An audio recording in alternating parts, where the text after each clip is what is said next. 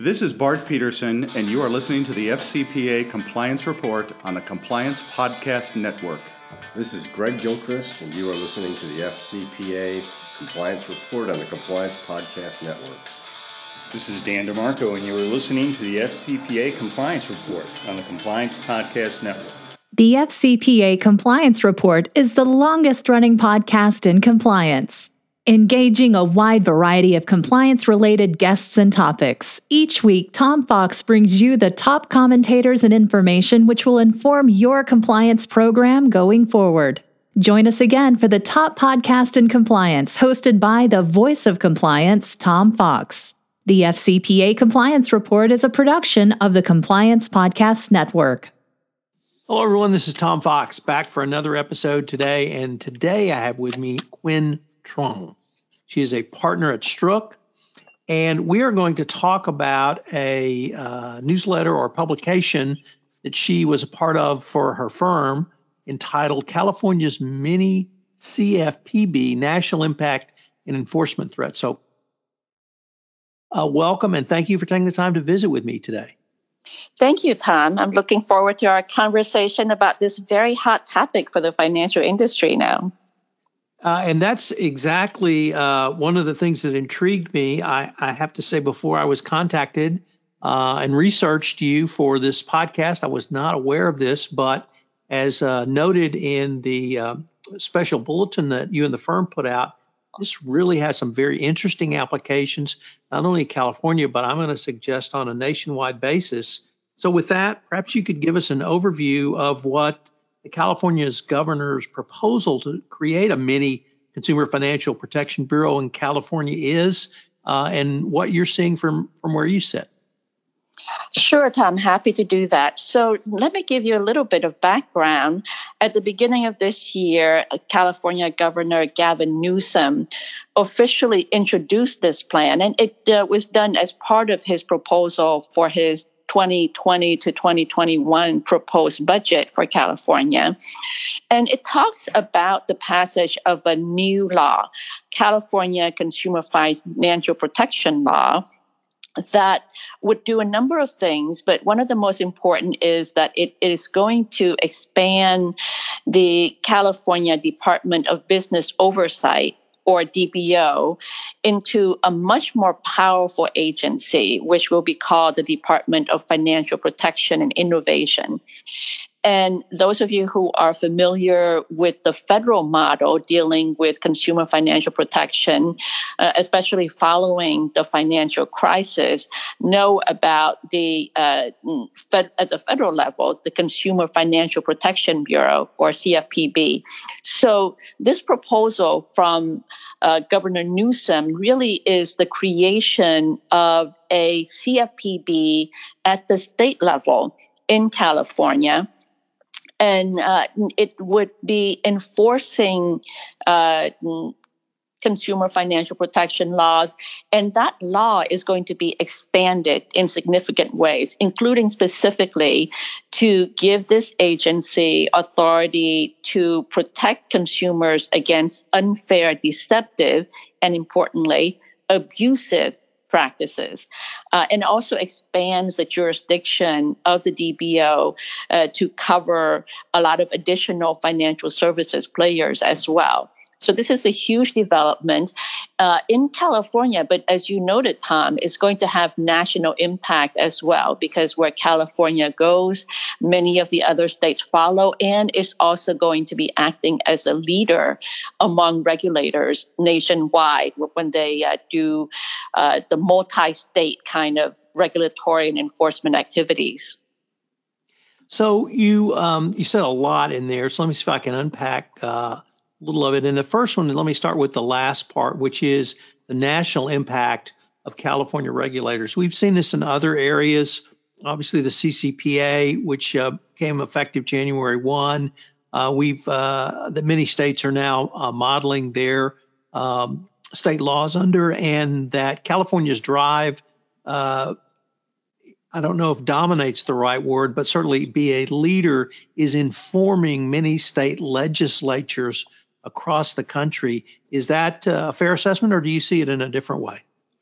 No, I think that is a fair assessment. So really, within the last few years, given the change in administration, we have seen the state authorities, particularly in the financial services sector, getting very vocal and very interested about increasing their activities in this space. And California has always been a leader, and really the California DBO, the agency that's the subject of this proposal itself, has always been very, very active, very much a leader for regulators nationwide in scrutinizing the financial industry in particular. And so we're seeing that happening now already, even before the creation of this expanded agency and expanded authority under Governor Newsom's proposal. They've already been doing that. And at the same time, we see the state authorities over the last few years more and more talking about their interest in increasing their regulatory activities and particularly their enforcement activities. Now, some of the other states might not have the same resources that California does. So as in the area of privacy, when you mentioned, Tom, the California Consumer Privacy Act, or CCPA, where California comes out with a model and then many other states follow suit, and they may adopt pretty much the same framework, or they might tinker with it and do different things, but they get the inspiration from that California model. And so we're likely to see more of that potential coming in the other states as well. And you really see this happening also from a number of other states that are very active in these efforts. So, for example, at around the same time that Governor Newsom introduced his proposal for a mini CFPB and this new authority for the agency to pursue unfair, deceptive, and abusive acts and practices, we have Governor Andrew Cuomo in New York on January 8th in his State of the State address also proposed a major expansion in consumer financial protection regulation and enforcement, and also using the CFPB blueprint to expand the authority of the New York Department of Financial Services, which, like the California DBO, is a major force in financial services regulation, and it is a model and is a leader for other regulators as well.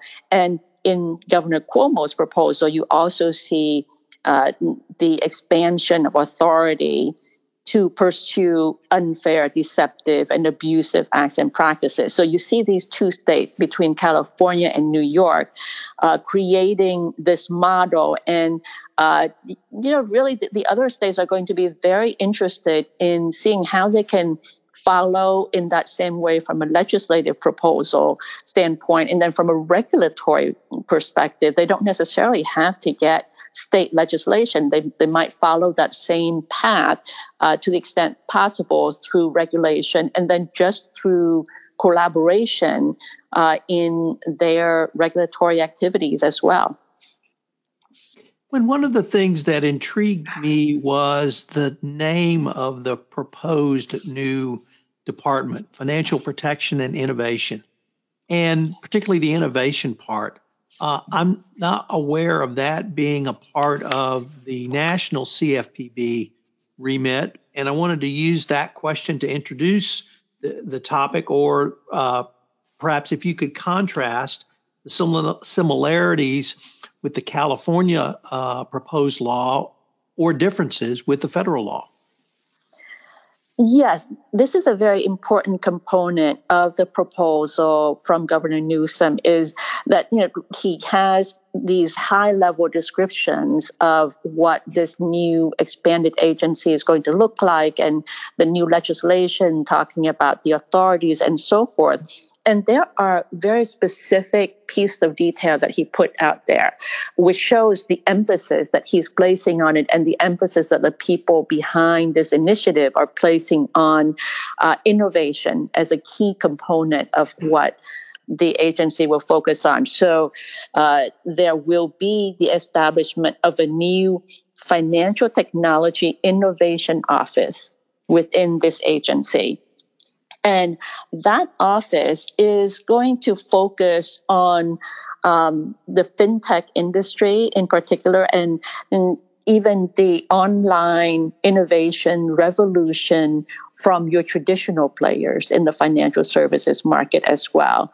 So you mentioned the CFPB and how it operates in this space.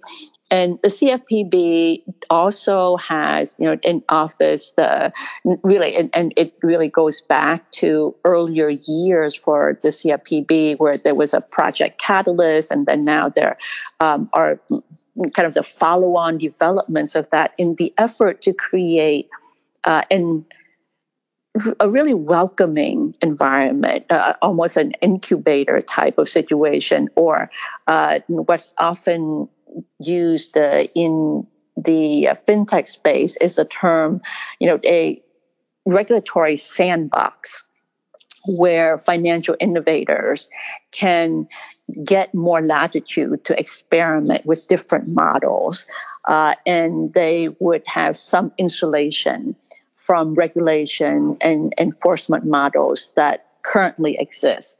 So that notion is one that both federal and state authorities and international authorities really have embraced, is the concept that you're going to have an office or a task force or some other kind of initiative within an agency that would help to foster innovation by having the conversation with players in that space and really trying to see how the regulatory landscape either could be altered in the long run or be more flexible in the short run for those particular players. So, that there are references, for example, to no action letters in the context of the CFPB, where the Bureau might pledge not to bring enforcement actions for violations of certain existing regulations, for example, with regards to a particular entity that is doing some financial innovation here. So the flip side of that, though, is that for many organizations, many companies, there's also the threat that these regulators could be more inclined toward scrutinize the company's activities more closely and actually impose more regulation or at least more oversight, because they're concerned that these entities are not necessarily protecting consumer interests in this process of innovation, whether purposefully or inadvertently, but that the consumers could be harmed in the process. And you see this actually more with the state regulators, where that they have a very strong concern about this at the same time. And I think that's going to be the case with regards to California, is that you have an office that's going to be called the Financial Technology Innovation Office. And as you noted, Tom, this is going to be part of the Department of Financial Protection and Innovation, but having the word innovation in the name is not necessarily indicative of that being the primary goal. It's not necessarily going to be the primary goal of this regulator to promote fintech efforts. So there is the potential for it to be pretty aggressive at the same time in terms of ensuring that the activities of fintech entities, of innovators, would not harm consumers as they go about their business. And in fact, if you look at some of the statements from the governor in connection with this proposal, and also the recent activities of the California Attorney General, you can see this inclination to be very vigilant about ensuring that financial innovators do not harm consumers. Quinn, one of the reasons I was so intrigued by not only the bulletin that you and the firm put out, but this entire topic is the following. Many of my listeners are in the anti-corruption compliance space, yet we see state regulators, I guess the one that comes to mind the most is New York State's Department of Financial Services, but other state regulatory bodies put out guidance generally in the financial services industry, generally around fintech, that several years later becomes relevant to anti-corruption compliance or perhaps other types of compliance. And it just, I guess I wanted to maybe explore with you how this agency is going to communicate its regulatory concerns. Will it be through enforcement actions? Will it be through sort of policy statements? I guess what is your experience with state regulators, particularly the ones that are sort of on the cutting edge of fintech? Well, I think that you're going to see a combination of avenues for the agency to communicate its interpretation of the law and how it's going to go about ensuring that the industry follows that. And, you have certain similarities between federal and state authorities as well. In fact, there are more similarities and differences in terms of how they go about doing this. And particularly in this case, because the proposed state agency here, the California Department of Financial Protection and Innovation, is modeled very much on the CFPB model at the federal level. You're going to see a lot of the same things. So it's being endowed with a full tool set in terms of how it would pursue its mission for consumer financial protection. And that toolbox is very similar to the CFPB toolbox, and it in many ways will be used in a similar way. So I served as assistant director at the CFPB from inception until the last few years. And also coordinated very closely with the states as well. And, before that, I also had served as associate bureau chief at the Federal Communications Commission, working with online industry and particularly mobile companies as well, to look at how you would tackle these regulatory issues as technology evolves and you have new financial products and services coming on board here. And the fact that the agency is going to have the same toolbox as the CFPB means that it can communicate in a variety of ways. So education is one, where it's going to be doing education for consumers, for the public, but also education to a certain extent for the industry as well, particularly newer entities like those in the fintech space.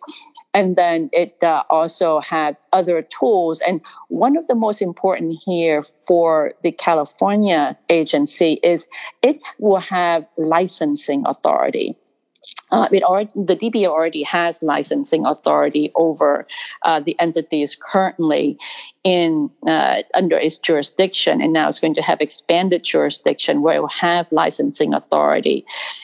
And that whole licensing process and the possibility of revoking the license gives the agency a lot of latitude to communicate how it wants institutions to operate.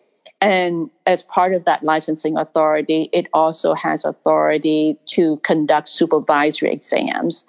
And in that process, it gets to do a very intimate dive into these organizations' activities, raise a lot of questions, talk to people, get whatever document information it wants, and then communicate what it thinks that are the potentially inappropriate behavior and potential corrective actions that should be taken, for example.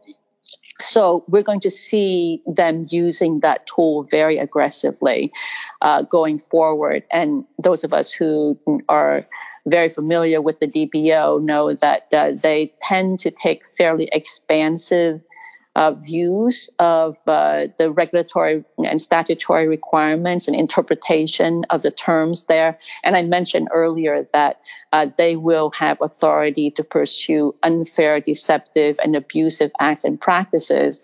And that's mirroring the CFPB model, the authority the CFPB has under the Dodd-Frank Act.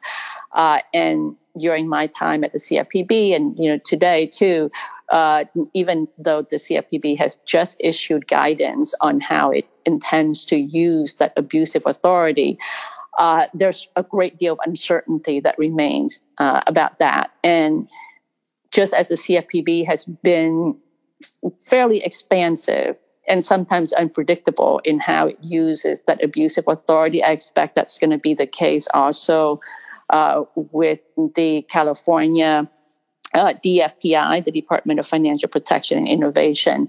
So those kinds of enforcement activities will also keep the industry on its toes. And then, we discussed earlier this Financial Technology Innovation Office, which is really there to have a constant conversation really with the industry when they want to engage in innovation. So you have a lot of different avenues for the agency to communicate what it wants, in addition to the formal guidance and rules that it might put out. Quinn, I wanted to now turn or maybe build on the CFPB a little bit and ask about preemption. Got a lot of lawyer geeks on this podcast or listening to this podcast, so when we can go into the weeds on preemption, everybody has a lot of fun.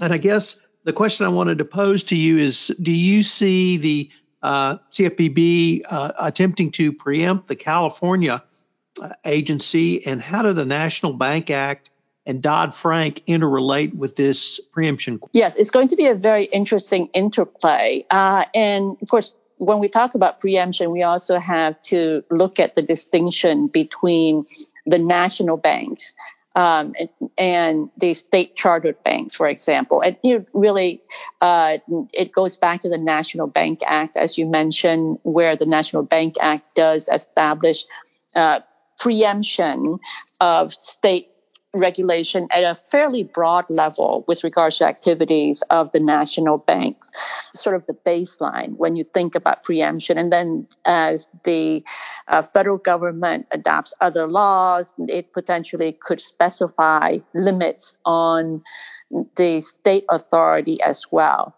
But it's not always that clear, and it's certainly not crystal clear in this area. So we're going to see a lot of debate. And I would anticipate some litigation around this going forward as well.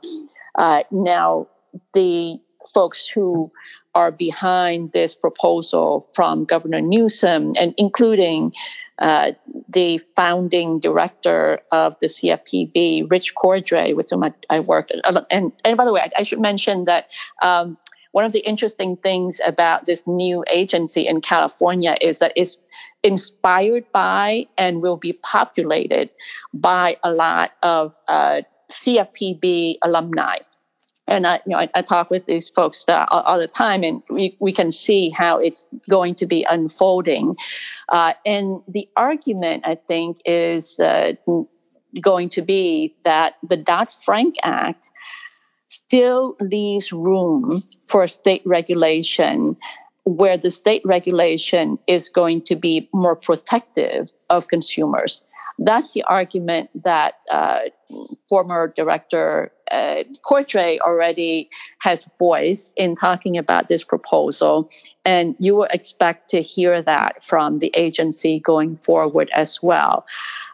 So it's going to be something that's going to be pretty hotly litigated with regards to both the national banks that could be affected here and basically with regards to any institution that can point to federal statutes and regulations that seem to be occupying the space already. In terms of direct clashes between the CFPB and the state agency, I don't think that we're really going to see that. Now, historically, of course, the CFPB and the states under the Obama administration certainly had collaborated very closely, with the CFPB being the leader in many ways, and the states feeling confident that the CFPB, with its much greater resources, were going to address the concerns that the states have. With the change in administration, that has changed, but you still see instances of collaboration between the CFPB today and some of the states. So I don't think that there's going to be a head-to-head clash in the sense that the CFPB will say there's preemption here. Now, you do have the possibility of the Office of the Comptroller, the OCC, the Comptroller of the Currency, the OCC, stepping in and saying in some instances that you do have preemption under the National Bank Act, for example. But that would be in specific cases, usually litigation that may come up, I suspect. Quinn, unfortunately, we are near the end of our time, but I was wondering if listeners wanted any more information on this topic, could they go to the firm's website? And if so, how would they do that? Sure. We would welcome your inquiry on this issue further. And our website is struck.com.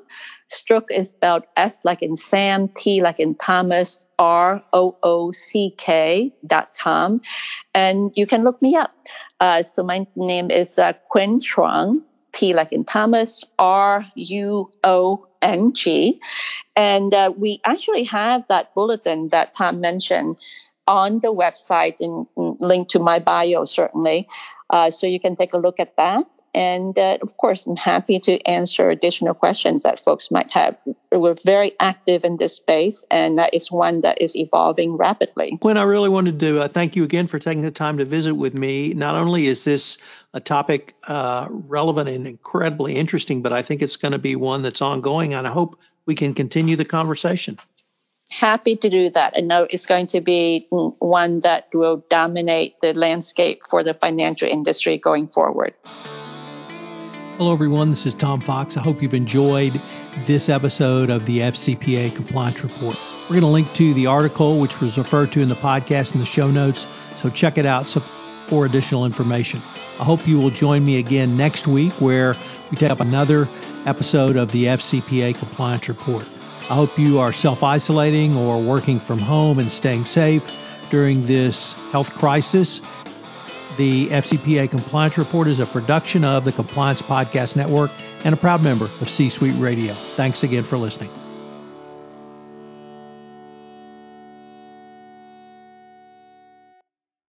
This podcast is a part of the C-Suite Radio Network.